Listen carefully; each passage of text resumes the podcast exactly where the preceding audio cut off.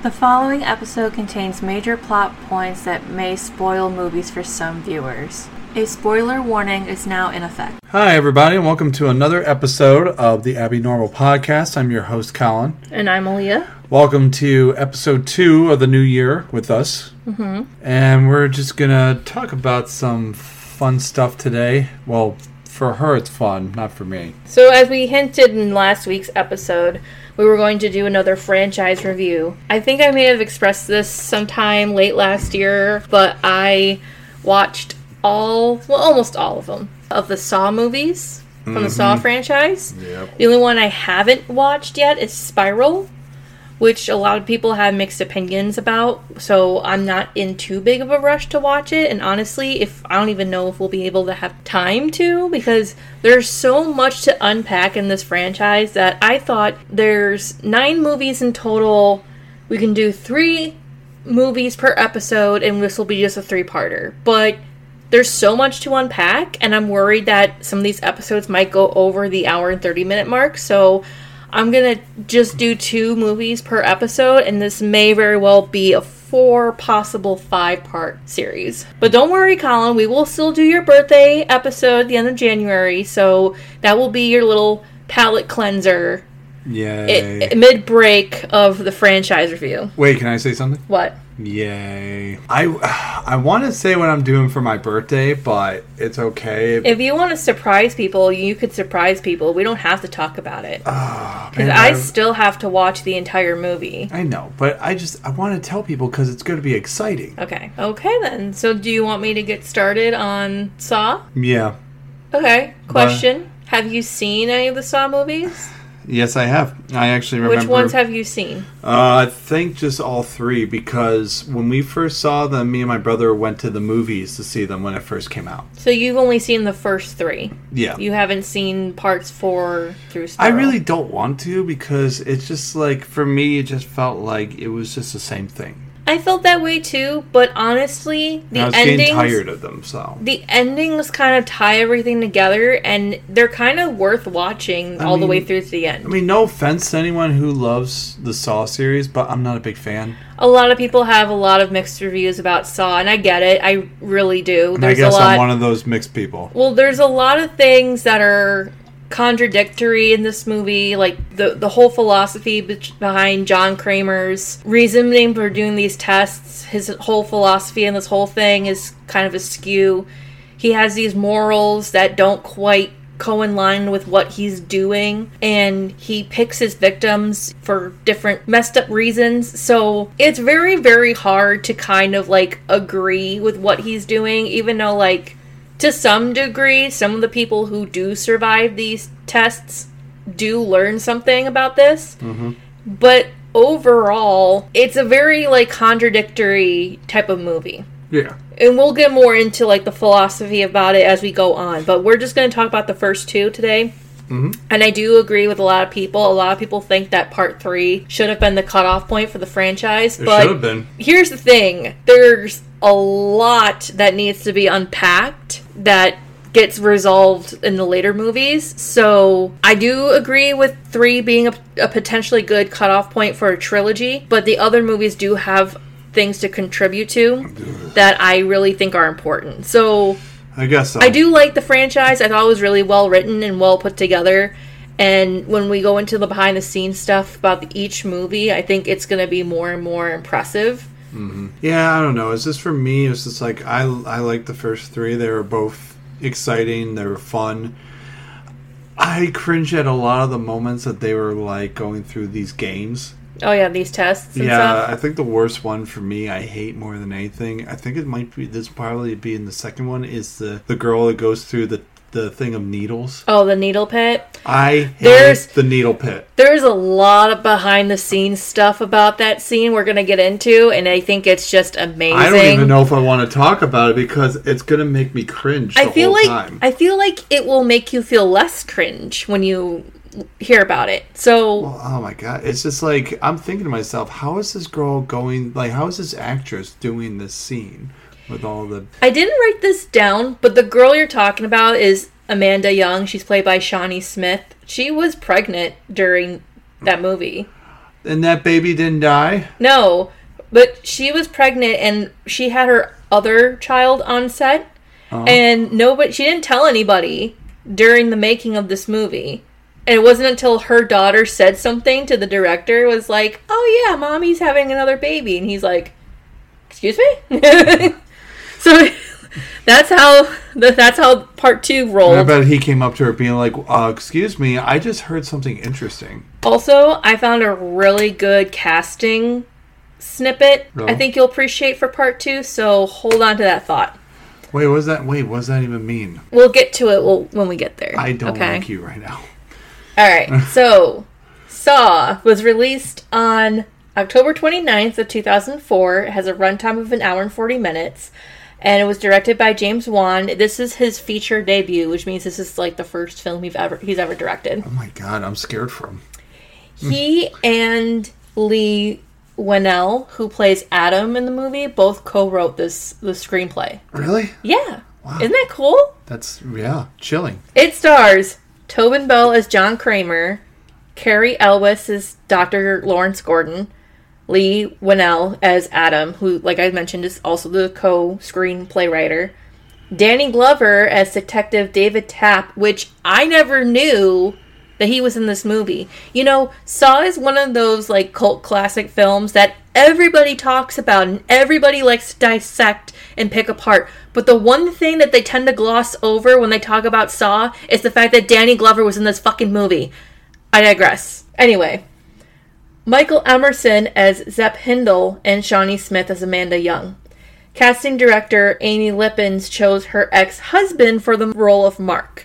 Now, I don't know if that's Detective Mark Hoffman, who would go on to be a much more prominent role in the later films, but that's who she casted. Anyway, Okay. so the synopsis goes photographer Adam and oncologist Lawrence Gordon regain consciousness while chained to pipes at either ends of a filthy bathroom.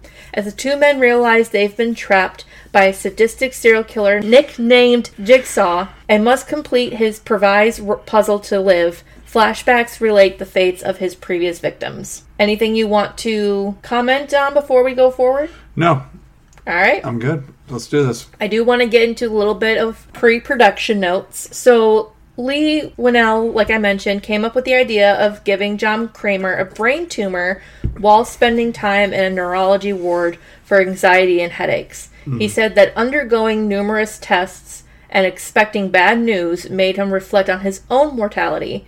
He used this experience in creating a character who only had a few years left to live. It's interesting. It's an interesting premise right there. I always find it interesting when people apply real world experiences to their stories. It helps get that sort of authentic feel. But you also get the vulnerability too. Right. Yeah. And But that's, and what- that's something that goes into it later on in the movie. And that's what people like about that because you got the realism right there. It's not make believe, it's not fake. You know, you get those real emotions in with the character in the movie. right. So I that's why I actually enjoyed the first one because Right. of that. This film was shot in 18 days, Which that's pretty damn good. right? For all those scenes, like 18 days. Wow. Right. I was going to say, isn't the first movie like a lower budget? It's very low budget. In fact, I read somewhere that James Wan didn't really want like a flat out fee to be paid to be a director. He wanted like a certain percentage of the royalties. Oh, And there's actually an issue with Cary Elwes's pay because of this because like most people in the mu- movie industry when you hire actors, you pay them a flat out fee and then there's usually sometimes royalties that come with it in their performances. well, he didn't get that Princess Bride money, so Well, he didn't really get much of anything from this movie. You know, he got paid a very low flat rate fee, which he wasn't happy with. He did the movie hoping to get some royalties out it out of it, and they weren't too sure yet how successful this movie was going to be. So he sued them. Yeah, but it's like one of the biggest movies, like in Yeah. horror. So I Right. wonder if Cary does have any uh, percentage or royalties to this movie now. It would be interesting to know what that is, but let me break down how much of the 18 days was spent shooting certain scenes. So, the bathroom scenes were shot in chronological order to give the actors a sense of how to feel and react to what was happening. So normally when you shoot a movie, you write your screenplay, you write your script, and then you create what's called a shot list. Do you know what a shot list is, Colin? Uh, no. Okay, so for those of you who don't know what a shot list is, when you watch a movie, obviously there's a sequence of sh- shots and scenes that flow in a certain order to tell the story. That's not how movies are shot. Movies are, depending on the scheduling, the timing, the budget, you have to work with what you've got in day to day. So if you're shooting scenes like at nighttime, you have to Get shoot those. at night. Yeah, you got to get those before the sun comes up. Right. There's a lot of components as to why certain scenes are shot in certain times of the scheduling, but that's why you have your shot list. Mm-hmm. So, like, on these days, we're shooting these scenes, and on these days, we're shooting these scenes. Like, for another point in this was Danny Glover completed all of his scenes in two days. Really? Yeah, and I think another thing too that that's why his role gets glossed over in this movie is because, and this is my estimation, I'm not sh- quite too sure how much screen time he really has. He probably didn't get paid much either. I think it's safe to say he probably had about 20 to 25 minutes of screen time in that movie Yeah. out of an hour and 40 minutes. Well, here's the thing too, and it's kind of like that with John Candy when he filmed Home Alone. Mm-hmm. he had that cameo appearance, he shot everything that he had to for the movie all in 24 hours, right. and he didn't even want to, and he didn't get paid for it. Mm-hmm. So that kind of really shows how much of dedication and time that those actors will do if you can get done with everything in that time. Right. And Shawnee Smith shot all of her scenes in one day as well. Holy shit! Monica Potter and Mackenzie Vega, who play Lawrence Gordon's wife and daughter, Yeah. shot all their scenes in three days. So it's a very like condensed, you know, for an hour and 40 minutes, it's a very condensed movie. I mean, the entirety of it takes place in this room with Lawrence and Adam, but yet you have all these other components happening outside of that room. You have flashbacks, you have what's going on in the present time, you have all this other stuff to factor into it. Mm-hmm. But the real focal point here is that bathroom scene. So all of the bathroom scenes are shot in chronological order. So it's like, okay, on day one, we're shooting bathroom scenes one through five, and like so on and so forth. Just to kind of give each actor a perspective of what is happening, and like it makes it feel like it's happening in real time. You know what I mean? Yeah. Which is something that we get fooled a lot of when we watch the later movies. But we'll get to that in like part two. So I'm gonna butcher this pronunciation of the name, and I apologize if I do. But Oren Koules was one of the film producers playing Shawnee Smith's dead cellmate. Really? Yeah. Wow. Due That to- is interesting. Due to budget, there were no exterior shots in the film because the production team could not afford them. The car chase scenes were filmed in the garage of the warehouse by turning off the lights, adding some fog, and shaking the cars while filming from the front. Film screenplay was written in 2001 as a calling card for director James Wan and Leigh Whannell trying to break into Hollywood. They shot a low budget short based on a scene in the film, and this proved successful enough to attract the attention of Evolution Entertainment. They immediately formed a horror genre arm called Twisted Pictures and gave Wan and Whannell a small budget. Now, I don't know what budget that specifically is, but obviously it's a very small budget. Like I said, director James Wan wanted the camera movements to reflect the two main characters' emotions and personalities, while filming Dr. Gordon with a steady, controlled shots, and Adam as handheld shots to capture their emotions of the situation. Wan also built the jigsaw doll, Yeah. who's named Billy, apparently. I don't know why we have to give that doll a name, but we're going to give that doll a name, and it's Billy. The film contains many references to the films of Italian horror and giallo director Dario Argento. The creepy painted puppet is a reference to Argento's Deep Red, while the unseen killer's black gloves are one of Argento's trademarks that can be seen in almost all of his films. Yeah. According to the DVD commentary, director James Wan stated that many of the scare scenes in the film were nightmares he and Leigh Whannell had as kids. Well, at least they put it from on paper and put it into the screen. Mm-hmm. Remember, I mentioned earlier about Cary Elwes and the lawsuit? Yeah. He did file a lawsuit against the producers and the production company because he only received a nominal salary with back end revenues. He claimed to have been promised at least 1% of the profit, which would be considerable since the movie earned over $100 million globally. The case was finally settled out of court, but due to the disagreements, Elwes chose not to be involved with any of the sequels until Saw 3D, which was released in 2010. Huh. So he does return, which we'll get to later. But anyway, in post production, director James Wan discovered that he did not have enough shots or takes to fill out most of his scenes. So he and editor Kevin Groot Greutert, I don't know if I'm pronouncing that right, and I apologize if I am mispronouncing it. Nice going. But they created their own filler shots by doctoring some of them to make them look as if they were filmed through a surveillance camera. That is intriguing. I'm going to get into the plot now. Oh god. But is there anything you want to talk about just from those instances? no, I think you got everything. All right. Yeah. So the plot goes a photographer named Adam awakens in a dilapidated bathtub. I believe that's the word that I'm citing. I don't know if that's it. With his ankle chained to a pipe. Across from the room is oncologist Dr. Lawrence Gordon, who's also chained. And between them is the corpse of a apparent suicide victim holding a revolver and a microcassette tape. Both men find a tape in their pockets and Adam retrieves the recorder. Adam's tape urges him to survive, while Gordon's tells him to kill Adam by 6 o'clock, or his wife Allison and daughter Diana will be killed. Adam finds a bag containing two hacksaws inside the toilet. Both men try to saw their way through their chains, but Adam's saws break. Which, I, another thing I forgot to mention in this part. So, those hacksaws, when they first saw them, they have to lightly do it. Cary Elwes's character, he had to lightly saw his chain because those hacksaws are really brittle, which is why Adams broke. Gordon realizes that the saws are intended for their feet and identifies their captor as the Jigsaw Killer, a serial killer testing his victim's will to survive through lethal traps referred to as, quote, games, whom Gordon knows of because he was once a suspect.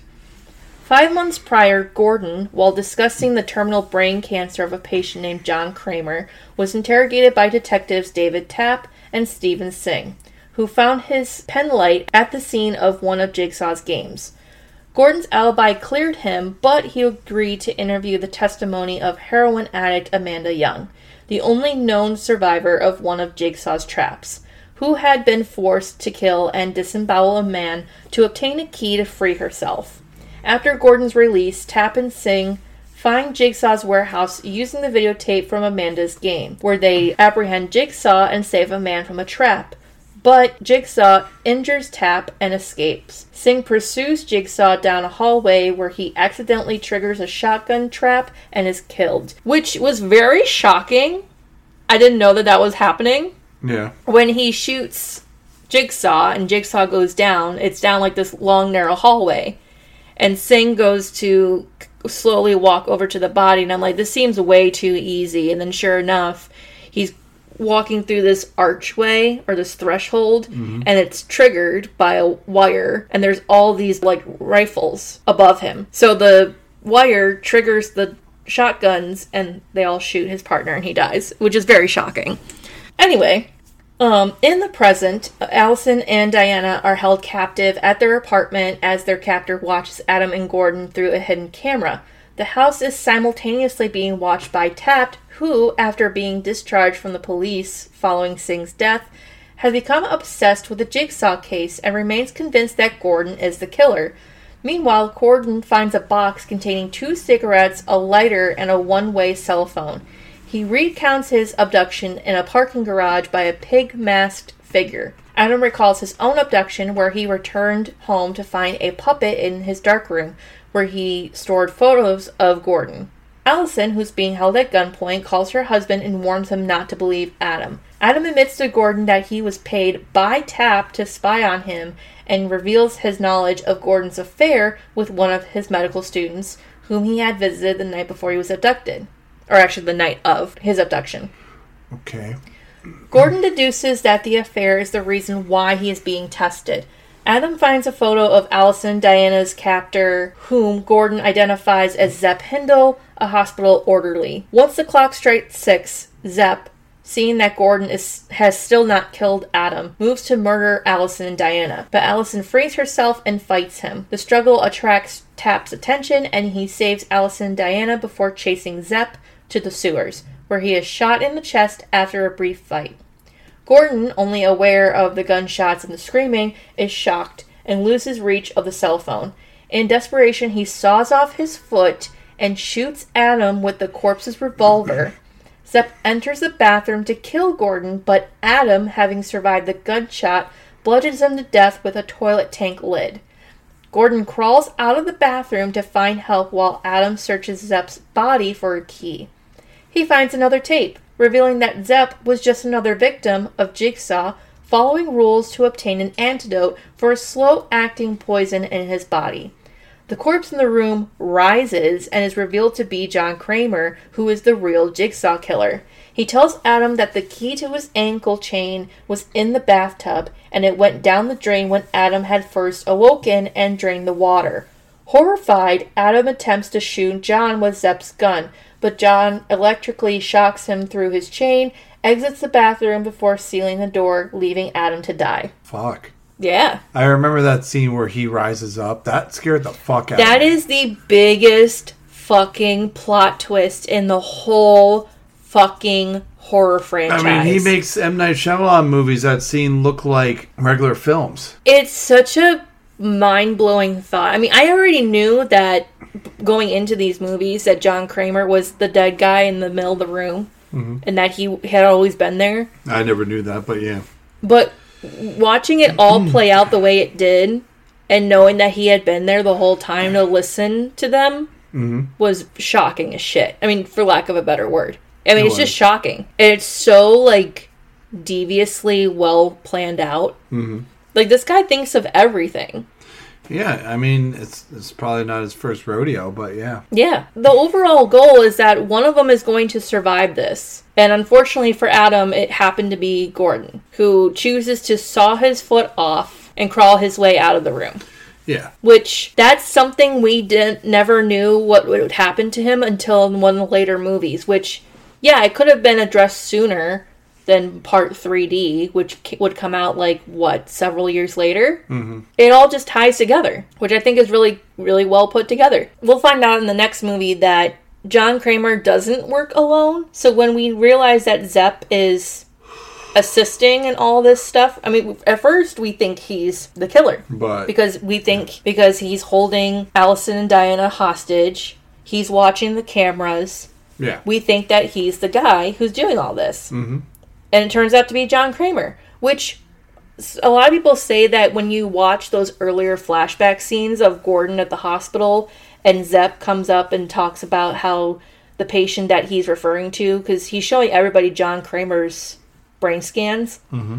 and he's saying, "Oh, he's a brilliant patient or he's a brilliant man." You know, and they go to his bedside. The drawings he has on the tables are some of the mechanisms that he uses in later tests. Mm-hmm. Like the jaw trap that he puts on Amanda. That thing is horrifying. It is horrifying. I would hate to have a jaw trap on me. Yeah, you know how it works?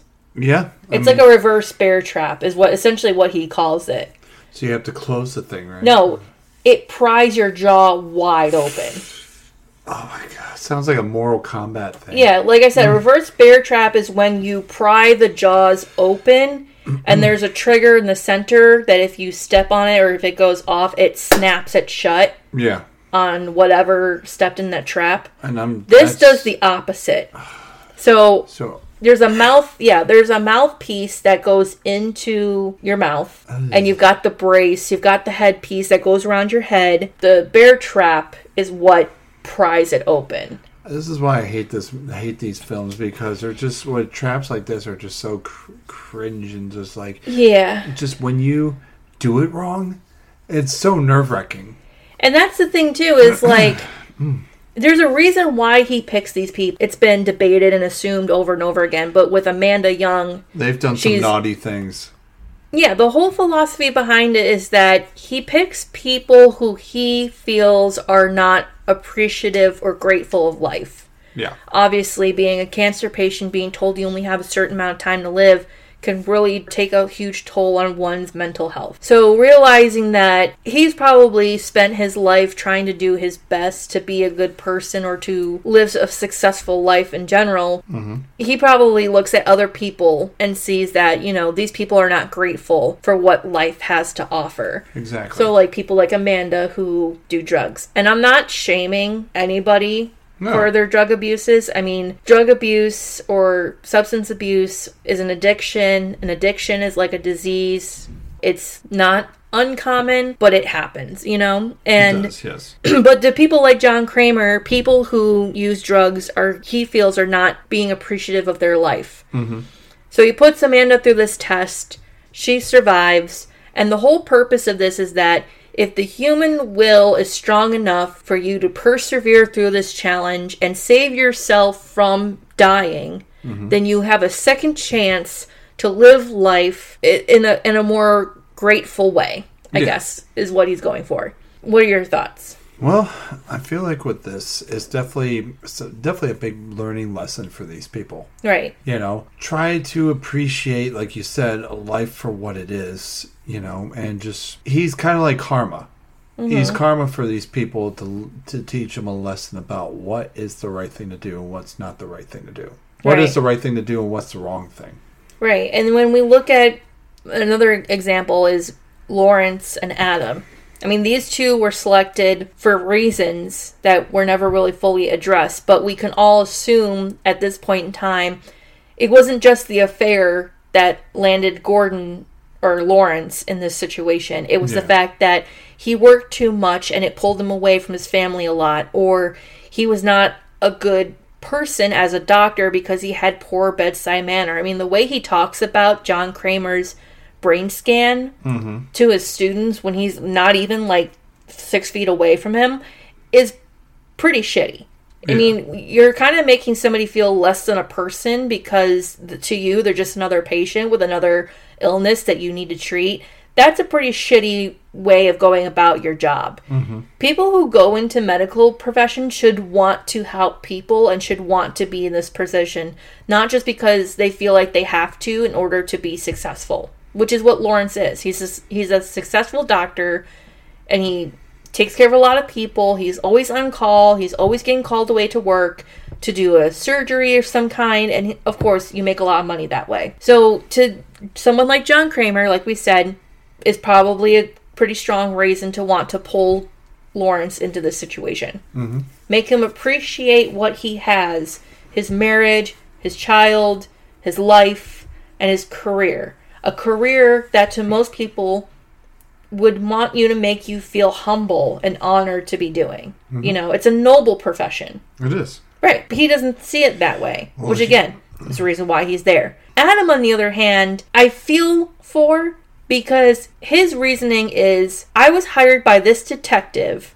to follow Gordon, and now I'm chained in this room with him Exactly. for no reason. Now, it's not to say Adam's totally innocent. He does have his vices, okay? But I have I have an idea because I saw somebody on TikTok and I can't remember what their name or user handle was, but she's another person who like many think that John Kramer's views and philosophies are a little bit warped because in order for John Kramer to know a lot about his victims to select them to be part of his tests, you have to do surveillance, you have to spy, you have to snoop, you have to be able to do background checks and all this stuff, which is essentially what Adam is doing, mm-hmm. right? And we think that, oh, because Adam was spying on Lawrence, that's why he's there. I don't think that's just it, though. Yeah. Now, in later movies, we see a lot that whenever detectives take on the jigsaw cases, they don't last long. They either end up getting killed by him or abducted by him, or in even one instance, becomes his apprentice. Exactly. So, nobody in the police department is safe from being either a victim or an accomplice to Jigsaw's traps, right? Right. So I think with Adam, obviously, like I said, he was hired by David Tapp to spy on Gordon. Gordon is the only suspect right now that the police believe is the Jigsaw killer. David Tapp got way too close to apprehending Jigsaw, and that was a threat to John Kramer's legacy. The whole philosophy in the movie is ends up becoming his legacy. Because by the end of the third movie, he's trying to mold Amanda to carry out his legacy. That's why he tests her in the third movie. But because Tapp came so close to ending it all too soon, that's why he killed. He tried to kill him when he when they first apprehended him. That's why he killed Sing, and that's why he got rid of Adam because Adam would have eventually found out that Lawrence is not Jigsaw, and that would have deviated his attention from Tapp. True. So I think that's why Adam was chosen to be part of this test too. Not because he was spying on somebody, but because of who hired him to spy on somebody. Okay. That's just my philosophy. You're What- what- cute. You're cute when you talk about stuff like this. what do you think? I think when I first saw this movie, I was definitely intrigued by it because I never really seen anything like this. So when you watch a movie like this, it's like wow, it's just like it was like a whole new level of horror mm-hmm. of watching it, and that's why I really liked the movie. And me and my brother we were the only ones in the theater besides this guy, besides this other person, and it was so fucking weird as we're watching this film. This guy pops out of nowhere in the dark, and he sits down like a couple of uh, feet ahead of us, and he takes off his hat, his hat, and he's got a weird kind of like squared shaped crooked head with like hair coming out in the sides, and it's bald up here. And me and my brother are like, "What the fuck are we doing? Like, what the fuck are we watching? We're watching this movie, and the and watching him." Just made this movie so much more scarier. It is very off-putting. I It was mean, very off-putting when we when we saw that. there's a lot that goes into these traps too. I mean, if even if you don't Well, I was talking about the guy too, but Well, yeah, I mean, even if you don't even think too much about like Amanda's trap and Gordon's and Adam's trap, you Mm-hmm. know, there there are other there were other people, other victims who fell prey to Jigsaw's tests or games or whatever, and they all had their reasons. They, of course, they don't go too far into detail as to why they were chosen. They just go into detail about what happened to them. They woke up in this room. One of them had to crawl through a cage of barbed wire to break free. Another one had to get a combination code to remove his shackles out of a room that was coated in a flammable gel mm-hmm. that was not only all over the walls, all over his body, all over the floor, and he only had one lighter or match to work off of. yeah. It's very, very like stressful. I don't know if I can ever do something like that. It would it would be too much stress. I mean, it would be a lot of stress for me. I, w- I couldn't do it. Yeah. Shall we move on to part two? Yes. So, in the first week of the movie's production or premiere, Mm-hmm. it got approved for a sequel. Which is crazy too, right? Yeah. Yeah. Well, it did so well, and the marketing for it, for what it for what it seemed, was pretty good. Yeah. So, Saw Two was released on October eighth, two thousand five, almost a year after the release of the first film. Yeah. It has a runtime of an hour and 35 minutes, and this time it was directed by Darren Lynn Bousman, which was also his feature debut. So this is his first film he So- directed. So I guess they're doing this with Saw films. Like every director comes in, it's their first time. Well, Darren Lynn Bousman would go on to direct parts two, three, and I mhm. think four. I and Spiral too. So he also directed Repo the Genetic Opera, which I love. Oh no. This was producer Gregg Hoffman's final film. He died unexpectedly in December of 2005. It stars Tobin Bell as John Kramer. Oh, yeah, Henry Rollins. I, I will get there when I get there. Can you not read ahead and stop looking at my notes, please? Uh oh. It stars Tobin Bell as John Kramer, Shawnee Smith as Amanda Young, Donnie Wahlberg as Detective Eric Matthews. Ew. No, not that Eric Matthews. Erik Knudsen as Daniel Matthews, Emmanuelle Vaugier as Addison Corday, I believe is her last name in the movie, and Beverly Mitchell as Lauren Hunter.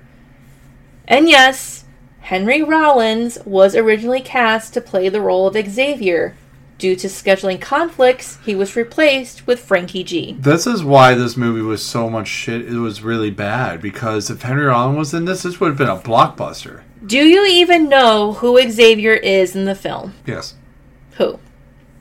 He's one of the victims. What is his biggest part in the movie? Is he the guy with the the white tank top who was just like I mean going, the the wife beater and the muscles. Yeah. Yes. that was supposed to be Henry. he he is the douchebag who throws Amanda into the needle pit you know what's funny? because that I- was supposed to be his test. Time out. Okay. You know what would be so funny? What? If Henry Rollins, he would be much scarier as that role than Frankie G would be. Like literally, the man, even on stage when he was in Black Flag, he was terrifying looking. Like the crowd did not want to fuck with him. So just imagine him in this movie. No person, even that little boy, would piss his pants. It's interesting because from what I've seen in videos, Henry Rollins seems like a pretty cool dude and a nice guy. Oh yeah, I- but watch him in the '80s. Well, I've seen him in a bunch of movies and shows where he always plays a bad guy. I remember watching him in Sons of Anarchy where he played a white supremacist Uh, who does very heinous things in that show. So well, there's he- that. Well, his character can be very heinous, though. Lyric Bent originally auditioned for the role of Xavier, but was rejected because the makers didn't want to typecast an African American actor as a drug dealer. Oh. He begrudgingly accepted the smaller role of Officer Rigg instead. However, it turned out to be a blessing in disguise since he was allowed by director Darren Lynn Bousman to use his own ideas in developing the character of Rigg, who was promoted from supporting to main character in Saw 4. How fucking interesting. Because I'm learning a lot more about the selections of casting and creative choices that were made in horror movies. It was one of the reasons why they had to kind of like rewrite the character Ben in Night of the Living Dead hmm. because Duane Jones auditioned for the role as Ben and he was so good in his performance and audition that George A. Romero was like, I want to cast him, but I'm realizing, like, he realized when he wrote the character of Ben, he wrote it as if Ben would have been, like, a white male. So he had to kind of rewrite the role, and it, it just, it worked out so well. It worked out I mean- better than what it was. Anyway, but I thought that was really cool of them to do for Lyric Bent. Uh, so the synopsis goes On the hunt for the twisted vigilante and serial killer Jigsaw, Detective Eric Matthews and his team must apprehend the elusive murderer to rescue eight people trapped in an abandoned house before they succumb to his torturous and murderous games. One twist to this task is that Matthews' own son Daniel is among the eight people Jigsaw has chosen to test for their lack of morality. With nerve gas pumping through the house, every second counts. No, you said you liked this one, right? Yeah, I did like this one, but I hate Frankie G because literally he was a goddamn dick, and just I don't know. I just now that I see that Henry Rollins could have been the character, I'm so pissed because Although, he would have been so much better than Frankie G. Honestly, although I do, I read a bit about Frankie G as an actor, and most of his lines were improvised. Like he made a lot of his lines up. Mm-hmm. I mean, he really pushed hard to be that dick, and he did. and he was really good He- at it. It really made me want to hate him so much seeing him in that movie. Yeah, because you know how, like, when you watch people progress throughout a movie, like, you have different types of character arcs. You know, you have your heroes, you have your villains, you have your rises and your falls. Mm-hmm. With Frankie, it's like he starts out pretty strong for the most part, but then he, like, over time, he starts to lose a little bit. And then Oh, once he loses damn mind. once he realizes, like, oh, like the combination lock to the safe in the first room is on the back to, of everyone's neck. Everybody has a number that fits the combination, Yep. and he starts killing people left and right to to he- get their numbers. He a motherfucker. Yeah. he is a fucked up person. He is. He's that motherfucker. He is a fucked up person. I don't like him. But it most of his scenes or his you know dialogue was improvised, which worked pretty well for him. I would say his performance was really like he really sold it. Yeah, he really did. Like when people look at people's acting, you can tell if the person's really acting or not. right. And when you see him act, you're just like, it just seems so real. It was kind of the same thing when I watched Fast Times at Ridgemont High. In the very end, the shoplifter tried to shoplift uh, Judd Reinhold's uh, little convenience store. Yeah. And the way that the guy was screaming at him to get the money out of the bank and everything, he did that in auditions. He did that at the audition. Yeah. Scared the people half to death with with his fucking yell. Yeah. Like it was that good that they put him in the movie. Yeah. And that's what it kind of feels like with this character right here. Like that he really put his the realness out there. Right. So should I get into the behind the scenes stuff before we get into the plot? Um, sure, why not? I mean, All right. yeah, go ahead. So, the film originally came from a script by the director, as I mentioned before, Darren Lynn Bousman, which was called The Desperate. After trying for years to get it made, but being told re- repeatedly that it was too violent, a company finally wanted to do it because they suspected Saw, which was becoming a hit at Sundance, might be a huge success, and they wanted to capitalize on that success. Some producers even described Bousman's script as too Saw-ish, but before he was about to close a deal to make the film, Saw opened huge at the box office, and the next day he received a call, and the producers asked if he can change it to Saw 2. Leigh Whannell, who wrote the first film, was then brought in to help with creating the original idea into a proper sequel to Saw. Mm-hmm. What is that? How do you feel? I mean, because Leigh Whannell, we don't really see. I mean, we see his character at the end of part two, Yeah. but not alive. And we don't really get to see him much of any in anything for a good while. Exactly. So it is intriguing, especially with all this, especially the writing process for this. Yeah. it was for another story, right? Well, he wrote it in his own vision, but Okay. he, he couldn't get it off the ground because people weren't making movies like that until Saw came around. But, that's why it went good with this. when Saw was a mass success at the box office, production companies wanted to market off of it, which, you know, in true Hollywood fashion, that's what they do. Mm-hmm. You know? And so they're like, well, we have this script. It's sort of goes in lines with the whole Saw theme. It's gory, it's violent, it's grotesque. Why don't we take this script, make it into a sequel for Saw 2, and then we can con- continue to make more money off this franchise? Mm-hmm, exactly. which is what they did. I mean, it's not bad. Actually, I like you. I found this one to be very well written. I thought the whole concept behind this task or test or game or whatever the fuck you call it, I thought it was really well put together. As we get into the plot of the movie, I think the whole notion is just fabulous. In a way, it really teaches not only the eight people in the house a lesson, it teaches the people they're the person that they're all connected to a huge fucking lesson. And one and I think in even today's society with the way that police officers are looked at in the eyes of the public is something that they could learn themselves. Because obviously, I mean, uh, like I said, we'll get to it when we get into the plot. Eric Matthews, who's the detective played by Donnie Wahlberg. And you know what I also realized too when watching this second movie? You have Danny Glover, who for the longest time in his acting career has mostly played cop roles. oh yeah, he always has.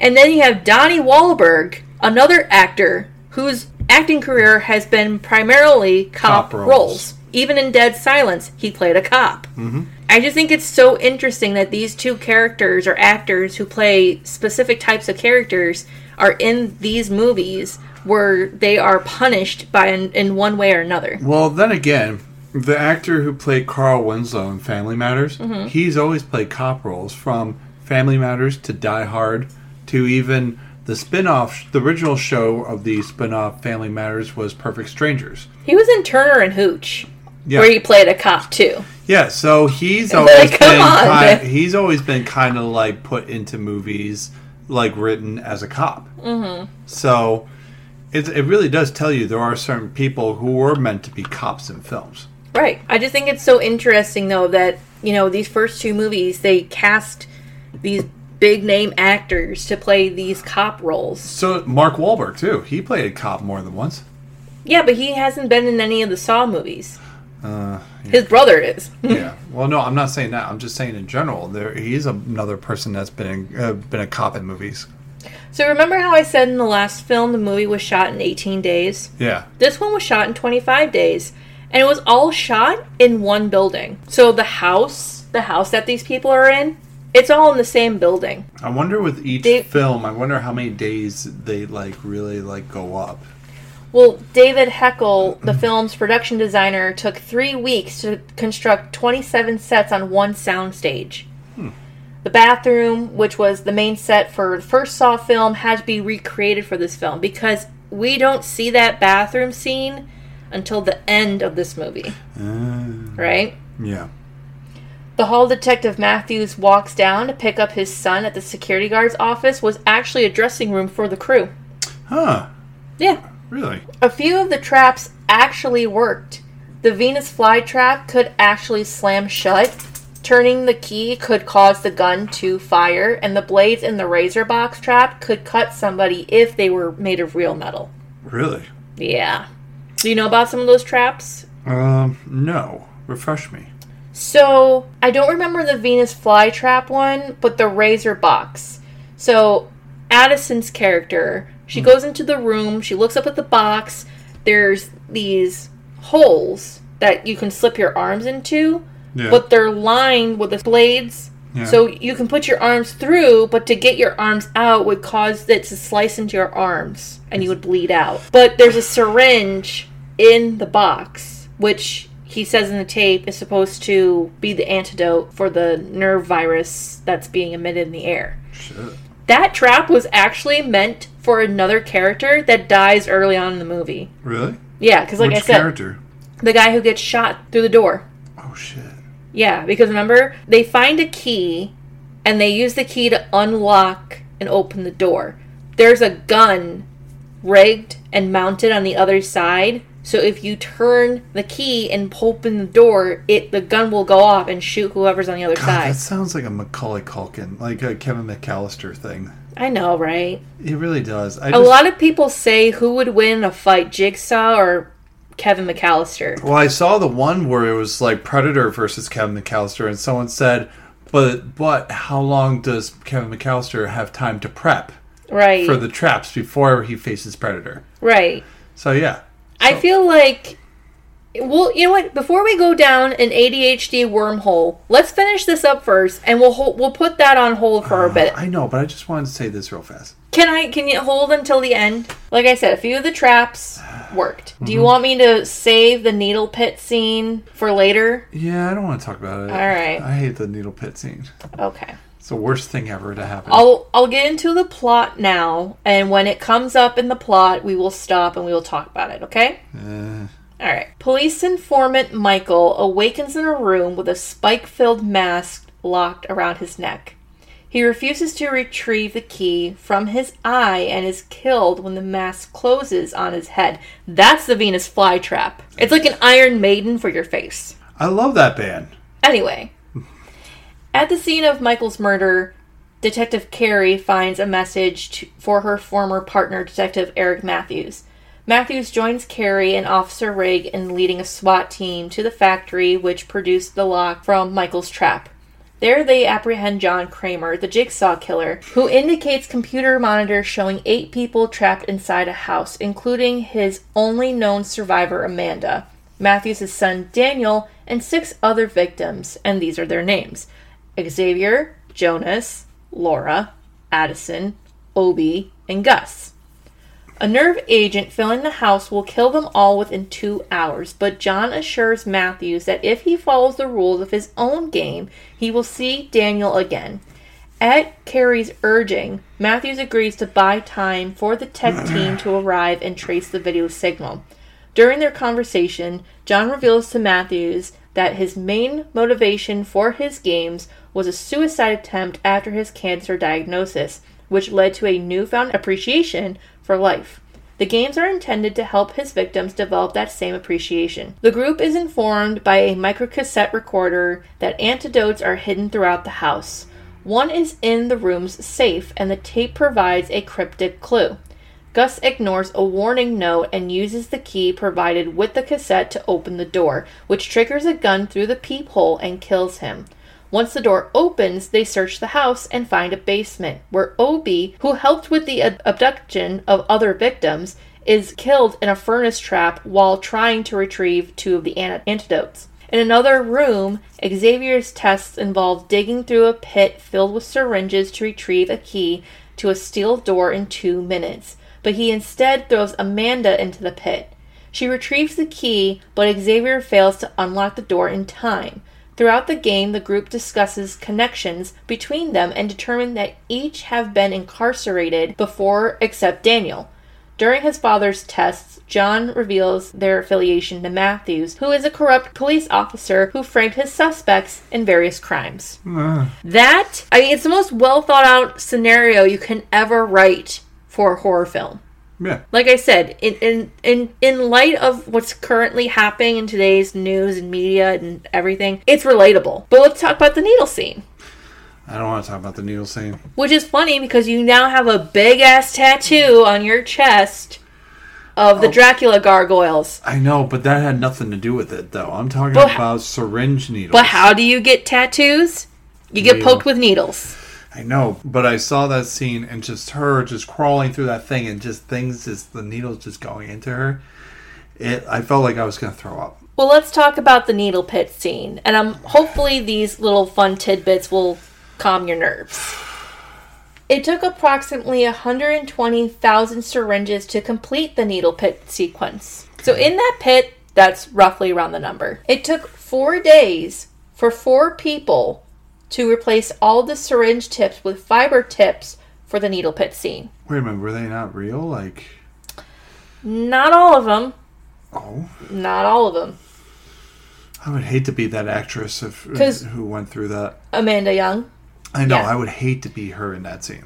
Well, when shooting the needle pit scene, a handful of real needles fell into the pit, thus causing the crew to halt filming and find the needles before filming could commence. Therefore, they were literally searching for needles in a needle pit. But gelatin and a little water were added to the needle pit to make the syringes more movable and slippery. Flippery. Slippery. Okay. Anyway, the doctors on Hi Everybody, a Bad Medicine podcast in 2019, called this film 500% medically accurate. This means that the film was five times more accurate than the Human Centipede 2009 film, which was marketed as 100% medically accurate and is used as the baseline for comparison. Well, that's a wow number. It's a big number. It's a bit, yeah, it's a big fucking number. So that is If- very intriguing. If the Human Centipede is the baseline standard for how. I've how never watched that movie, so But if it, if that's the baseline standard for how medically accurate a movie is, and Saw 2 is five times that, then that must mean production companies are doing something right with these films. Which again, I have to applaud them for that. Mm-hmm.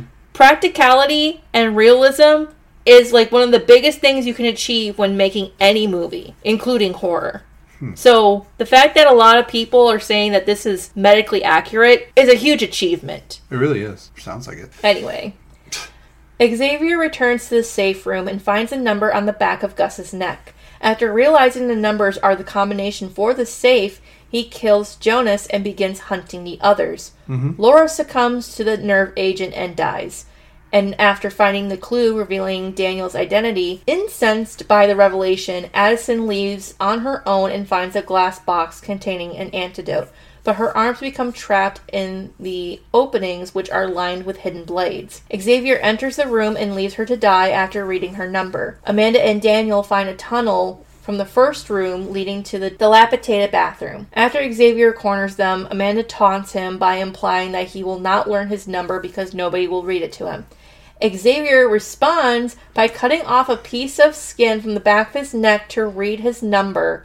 Xavier charges him, and Daniel slits his throat with the hacksaw. Having seen Xavier chasing his son, Matthews assaults John and forces him to lead him to the house. The tech team tracks the video source, and while Riggs's team searches the house, Kerry realizes that the game took place days before they captured John, until the timer for Matthews' game expires to reveal Daniel inside a safe, bound and breathing in an oxygen mask.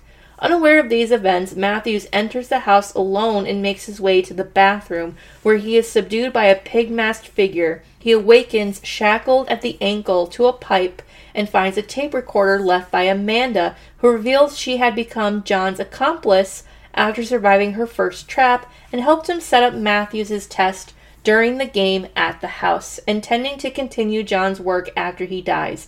Amanda then appears and seals the door, leaving Matthews to die as John hears his screams outside and smiles. Yeah. Mm. That's in, that's intense. Especially especially her. Like I was just like, oh shit, she's become one of his deviants or like, you know, minions. accomplice That or too. an, or an apprentice if you wanted to call it and uh, give it a different word i always call them apprentices but i don't know if that's even the right word because obviously as john gets older and his illness grows his health declines so he can no longer do certain tasks that are straining to the human body mm-hmm. so therefore he recruits amanda who is a little bit more able-bodied is a little bit more capable of doing physical things and activities and would be able to set up and rig the traps. Yeah. Also, by putting her in the house with the others, it would ensure that things would continue to run as smoothly as possible. Hmm. Which is essentially what happens, right? Because Yeah. Daniel makes it out alive, and like like we find out, this happens days before they raided the factory where John Kramer was hiding. Hmm. Mm-hmm. Okay. This is intriguing. Mm-hmm. And then this movie actually did really successful too, right? I think it did. I Well- would say it did. Well, look at the budgets. It had a four million dollar budget and it made one hundred forty seven point seven million dollars at the box office. That is pretty successful. Yeah. That is incredibly well done. When you t- overtop your budget like that, yeah, you know, it's it's a big deal. Right. And it's I mean that's pretty fucking good. I mean, I would say actually one of the biggest things I loved about this movie was the cinematography, the camera shots. I mean, if you watch it, It's very gritty looking the way the the coloring on it too. It's very Well, dark. both movies were gritty looking, but the way that this movie was shot, I mean, obviously, we like we read earlier, it was all shot in the same location in one building. Mm-hmm.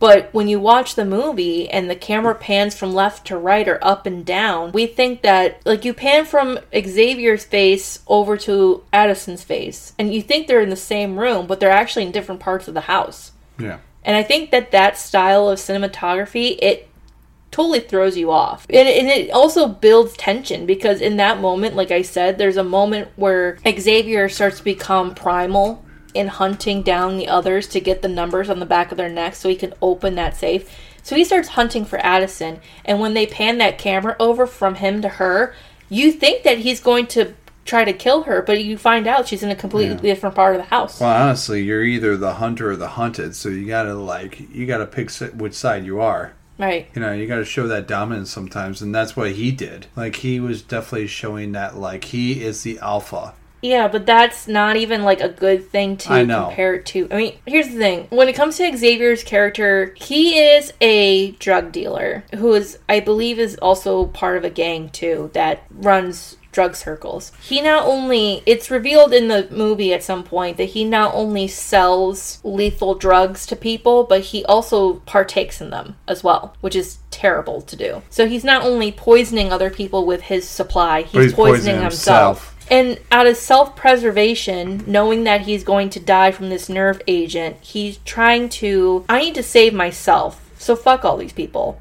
no, really. I mean, no, I know, I get it. So he goes around and kills other people. Yeah. You know, like he. Gus is already dead, so he's not too worried about it. But he knows that if he keeps his information to himself and doesn't let the others know, because he doesn't know how many syringes are in that safe.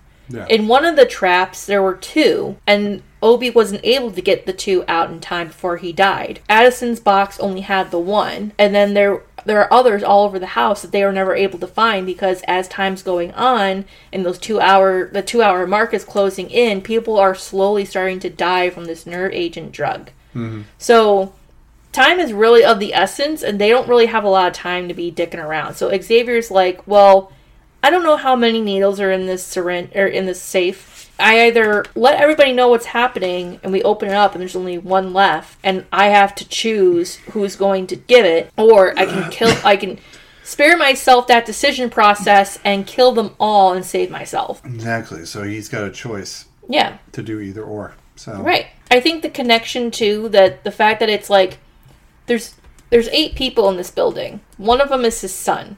The other seven are people that he wrongfully convicted. Another thing that I was reading about that it's alleged. I don't know if this is a, the actual part of the plot, mm-hmm. but it's discussed at some point during the movie that Detective Matthews was demoted from SWAT to homicide detective. And the reasoning for that was either he was caught having an affair with Detective Kerry or he was caught having an affair with another woman. And some people believe that Addison was the woman that he was having the affair with. And by, again, self preservation, because he got demoted, she got arrested. And because he said, oh, well, she's a prostitute. So oh, he, he would have gotten in big trouble for that, but overall, he didn't want it to just seem like, oh, well, I'm just cheating on some girl or whatever. I'm trying to get information from her. So they hit, arrested her. Okay. And it's just, it's terrible. But yeah, I mean, I think that the, that whole concept is pretty well thought out and well written. I thought the entire test thing, when you get to the very ending and it's all revealed that the, the footage is old, it's not showing real time,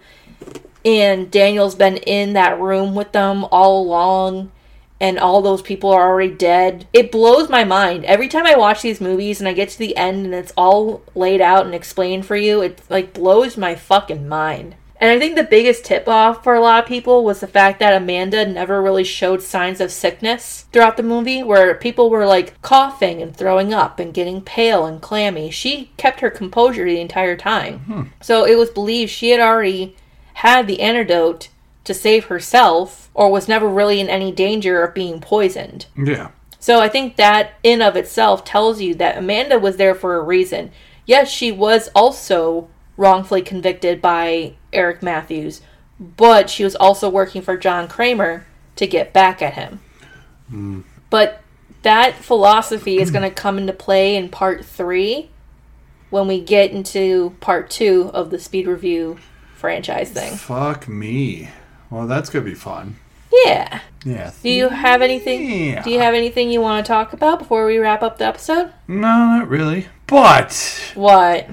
I know I told everyone none of their business about the surprise of what I was gonna, what we're gonna talk about for my birthday. Mm-hmm. But I felt bad to our viewers, and I decide that I am going to say it. The movie that we are going to watch is one of my favorites, and we've talked about this more than once, I think, in, in different segments of our show. We're going to be discussing Monster Squad, which last year was the 35th anniversary. I am super excited about watching this movie, and I'm excited for Alea to watch this movie as well. I think, if anything, we were trying to watch it yesterday, but it was getting more towards the end, and we had to go to bed. So what I'm going to do is when we watch it again, we're going to rewatch it. Mm-hmm. So we would have a better perspective on this. Yeah. Yeah. So other than that, yeah, that's what's going to happen. We're going to watch Monster Squad and discuss it because I've never talked about it on the show and for my birthday this would be a fun movie to watch. Other than that, I'm good on on anything to talk about. Okay. I was to say, are you good too? I mean, here's the thing. Going back to Saw, I thought it, those movies were really well put together. Mm-hmm. And like I said, it was James Wan's film debut. It was Darren Lynn Bousman or Bousman's film debut. And I think they both did really great jobs in making some really great fucking horror films. And I know, like, those types of horror films are not for everybody. I do want to recommend them just for the writing alone is very well put together.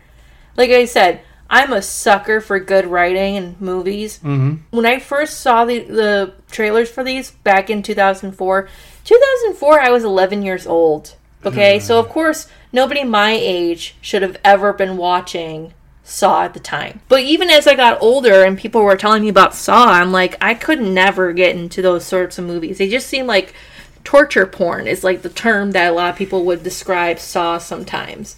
But even that was like far beyond what I saw when I watched the movies. Mm-hmm. Because there's a lot to it than mm-hmm. just people subjecting themselves to this self mutilating torture just to save themselves. Like there's there's again, there's more to it than just that. And there's a whole philosophy behind it. There's even a whole like character dynamic that goes into it. And when we get into part 2, I do want to talk about the differences between John Kramer's games and Amanda's games. To me, it's a very pivotal point in part 3 that he says about murders or murderers Yeah. that I think is really important. And again, it's like the biggest thing that he tests Amanda on. And it's really important and I think it's it's really well laid out in part 3. And I mean I, I said this before with Child's Play and Scream, but this is starting to become one of my favorite franchises. And I, like I said, I haven't seen Spiral. I don't know if I'm going to be able to because Spiral currently is not available on any streaming platform. I do want to get into it. I will try to find it and watch it, but I'm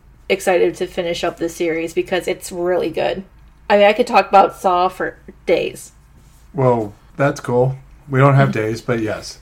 Yeah. But for these episodes, we do probably have either days or weeks, so we have that. Yeah. Other than that, Excuse me. I think we should be good for our episode today. What was that thing we were putting a pin on earlier in the conversation? Uh, we're good on that. You sure? Yeah, Did it have something to do with Henry Rollins I don't think so. or something else? No, You sure? I'm sure. If you do remember, we Hmm. can always put it for a second episode.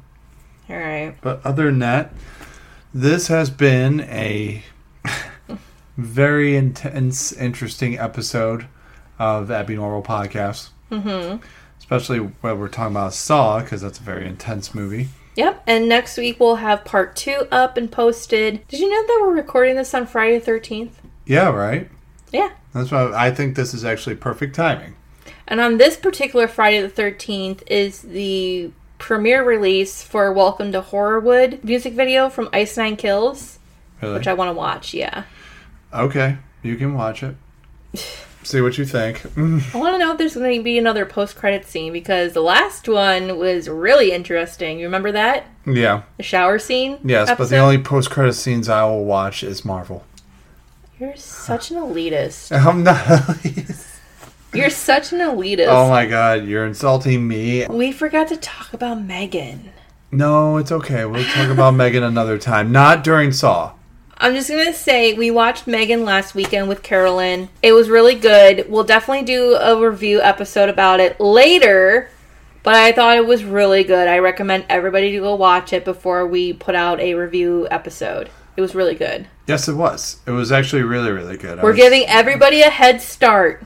So I don't want to hear any bitching about spoilers. So when we shove it up your ass and watch the movie. It's good. Yes, it is. It's good. I like it. It puts that Child's Play remake movie It's to a sham. Shame.